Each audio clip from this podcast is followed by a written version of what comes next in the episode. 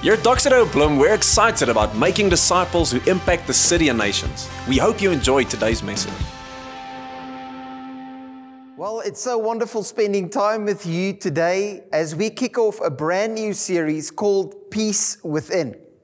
I think it's such a timely series because right now, today, as we live, the world is at war with the novel coronavirus. And this war on the outside, a big pandemic sweeping the globe, has stirred up a lot of little internal wars within so many of us. Old little wars that we're having, and some of them very real right now. Some of them economic wars that we're facing. We're at war with everything around us. And today we're asking the question is there a possibility to have peace in the midst of this war? Is there true peace that we can find in the midst of this war? So join us today as we're going to be looking at what Jesus had to say to his disciples. And I want to dive directly into that. It's in John chapter 16, verse 33, where Jesus speaks to his disciples, getting them ready for a very chaotic time, a time of big suffering, a time of a lot of uncertainty that they will be facing into the future. And he says the following words to them He says, I have told you these things so that in me you may have peace. You will have suffering in this world, but be courageous. I have conquered the world. And in these few famous words of Jesus in John chapter 16, verse 30, 33, he gives us three things about peace. Firstly, Jesus tells us and his disciples about the problem with peace. Secondly, he tells us about the promise for peace. And then lastly, he ends off with the power of peace. The fact that there is something that Jesus offers that's so powerful, nothing can compare with it. And it will give us hope. It will give us peace, true peace. So let's dive in. Firstly, the problem with peace starts in the middle of this verse where Jesus says the following He says, You will have suffering in this world. Now, I don't know about you, but at first glance, for me, when I'm looking at that, and I can imagine his disciples looking at Jesus saying, Yeah, okay, Jesus, yeah, right, we know. Why are you telling us stuff that we know? That's not really a big revelation. Now, with all respect, if we just stand still for a moment and reflect on what Jesus is saying, we might discover something way deeper and more profound in this little statement that he's making. And I believe the first truth that we're discovering here is that Jesus says, In this world you will have suffering. I don't know about you, but when I'm thinking about peace, the opposite of peace is never suffering. In my head, the opposite of peace is violence. But Jesus is making a distinct statement about the kind of peace that he's bringing. See, the word peace in the Hebrew is actually the word shalom. And shalom means wholeness, to be restored, tranquility, to be made whole again. Whereas with you and me, most likely we think peace is just the absence of violence, but Jesus is making a statement here. You see, where things suffer is where things are broken. And like never before in this world, probably you've mentioned, you've seen it just as I've seen it playing off like a movie in front of us as this coronavirus swept the whole world. We saw all the things in this world, all the systems, the governing systems, the economic systems, the relational systems, the society's systems, all of them being challenged. And ultimately, we've seen their brokenness, their incapacity to really bring wholeness and peace to this world. There is a brokenness in this world that the systems of this world just cannot, cannot fix. And Jesus steps in and he says, Do you see that, guys? Peace is not just the absence of violence, but it's the presence of justice. Why justice? Well, justice is a little term, it's a word that refers to our effort and our way of trying to make whole what was broken. When someone was wronged and they're suffering, there's something broken within society. And then we have a justice system to help and correct whatever we see is broken. So Jesus is making the statement that his peace is not just the absence of violence, but it's the presence of true justice. He's bringing true justice. He's going to fix that. Secondly, in this, he's not just making the statement that this world is broken, that you and I have experienced it on so many different levels, But he's saying there is this myth in Christianity, and I think he's blowing, blowing it out of the water, but there is this myth in Christianity that says once you've given your life to Jesus, you will live the blessed life. Nothing will touch you. You will not be able to be touched by any suffering. You will not face it at all. It's almost like when you're a Christian, you're immune to suffering. It's like that Toyota advert that says, always everything just goes right. And Jesus is blowing that straight out of the water. He's making a statement to his disciples and to you and me today, saying that we will face suffering in this world. It's real. No Christian is immune of any suffering in this world. And I know if I would end the sermon right here, you would probably be very disappointed. We would all walk away with a very strong feeling of melancholy with our heads between our shoulders, like just bowed. I cannot do this. What good news do you have? And luckily for us, Jesus doesn't end it there. Because he's saying, in the midst of the suffering, not just when the violence around us end, not when the chaos and the brokenness around us is taken away. He's saying, in the midst of this storm, he is promising us a peace. He's giving us peace. He's saying, I have told you these things so that in me you may have peace. Jesus is promising us wholeness. He's giving us shalom. He's saying, I'm going to mend what's broken. I'm going to correct what's wrong. I'm bringing something brand new. And in me, in the midst of this chaotic waters and this storm, I'm the rock. I'm the one that's giving you peace. And he's saying it's only in him. Nowhere else can it be found. He's actually um, double clicking on this, and I want to read it to you in John chapter 14, 27. He says the following Peace I leave with you, my peace I give unto you. Not as the world giveth, give I unto you. Let not your heart be troubled, neither let it be afraid. Have your heart been troubled of late? Have you been kept awake at night with fear? Well, Jesus says in Him, He gives us a peace that will take that away in the midst of this moment.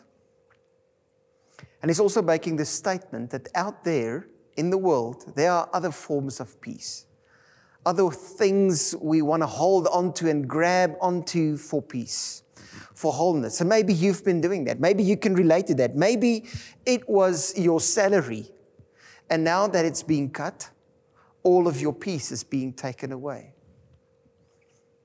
Maybe it was a relationship that was very close to you in your life. Maybe you were married and now suddenly, in the midst of this chaos, or maybe you're in a space where that marriage is being threatened and all of your peace is being taken away. Maybe you were hoping for a promotion, but you got retrenched. And now suddenly your peace is taken away. You see, the peace of this world, the counterfeit peace the world offers, is the fact that they're only circumstantial, they're only temporary. And even the best of them, like a good marriage, ends at a certain stage. All the peace the world gives us ends at a certain stage. And Jesus steps in and he says, You know what, guys? I'm going to give you a peace that will be rock solid. Nothing will be able to shake it up. It will stand, it will always stand. Just this past week, I received a phone call from my brother. And um, he gave me the, the very bad news at that specific day that he has just been retrenched. He's lost his job. Now, um, he was expecting a raise and a promotion in his workspace, but he has instead received, in this time of economic uncertainty, he has received the the most terrible news ever that he doesn't have a work anymore. And as we're talking on the phone, and, and I'm just trying to encourage him with the good news of Jesus, saying that he is your peace. And he mentions this one story. He says one of the people asked him, Listen, why aren't you angry at God for taking away this job? He said to me that morning in his quiet time, he actually was troubled by this question. So he spoke to Jesus about it. And the next moment, he was just flooded by the good news of the gospel. And in tears, he uttered the following words to me. He said, Lourén, how can I be angry at Jesus after everything that he gave me? And at that moment, his brother on the other side of the line was in tears. Guys, you know what? My brother has discovered a peace that even in the midst of the storm kept him rock solid. The waves can come and the winds may blow, but he will stand strong because there is something in him that gave him peace that's bigger than the things of this world. There's another story about um, an amazing minister, Dr. Martyn Lloyd-Jones. Um, from England, and he was a f- trained physician before he went into ministry. And at a certain stage, his preaching gift just went so well and he just did so good. He had to take the step into full time ministry and he made this decision. But with this decision came two big, big implications. The first one is that social society decided, the polite side of society decided to reject him, saying, listen, another religious fanatic on our hands um, that's going and losing it and just giving everything up. And so he took something of a little bit of a blow from, from, from the polite side of society in that moment. And then also, he had to take a 90% salary cut to take the step into ministry, to fully pursue the calling God has for him. And it wasn't a few years after that that a young reporter came to him and talked to Mr. Martyn Lloyd-Jones and asked him, Sir, how is it now after you've made this decision? And he's kind of like busy weighing up the pros and the cons, saying, Was it worth it? Asking him this one big question Was it worth it to make the decision that you've made? I mean, you've lost so much, and is what you've gained worth enough? Martyn Lloyd-Jones looked at the young reporter and responded with these clear words. And I want to read it to you because I think it's so powerful. He looks at the young man and he says, Let me get this straight with you. I gave up nothing and I have gained everything. He's saying you don't understand the first, the first thing about what it means to be a Christian. And then he continues to say the following He says, You do not understand this. Those things which I have lost used to be my peace, you see. That was my peace. My performance was my peace. That was the thing I was hoping to make life whole, give meaning to my life. That was my peace. Today, I want to ask you, like Martyn Lloyd-Jones discovered, what has been your peace up until now? What's been the thing that you've been trusting and hoping in Maybe it was money. Maybe it was the security of your family and relationships. Maybe it was even the job that you had. What is it that you've put your hope in to make you whole again? Because Martyn Lloyd-Jones goes on and he says to this young reporter the following He says, Now Christ is my peace.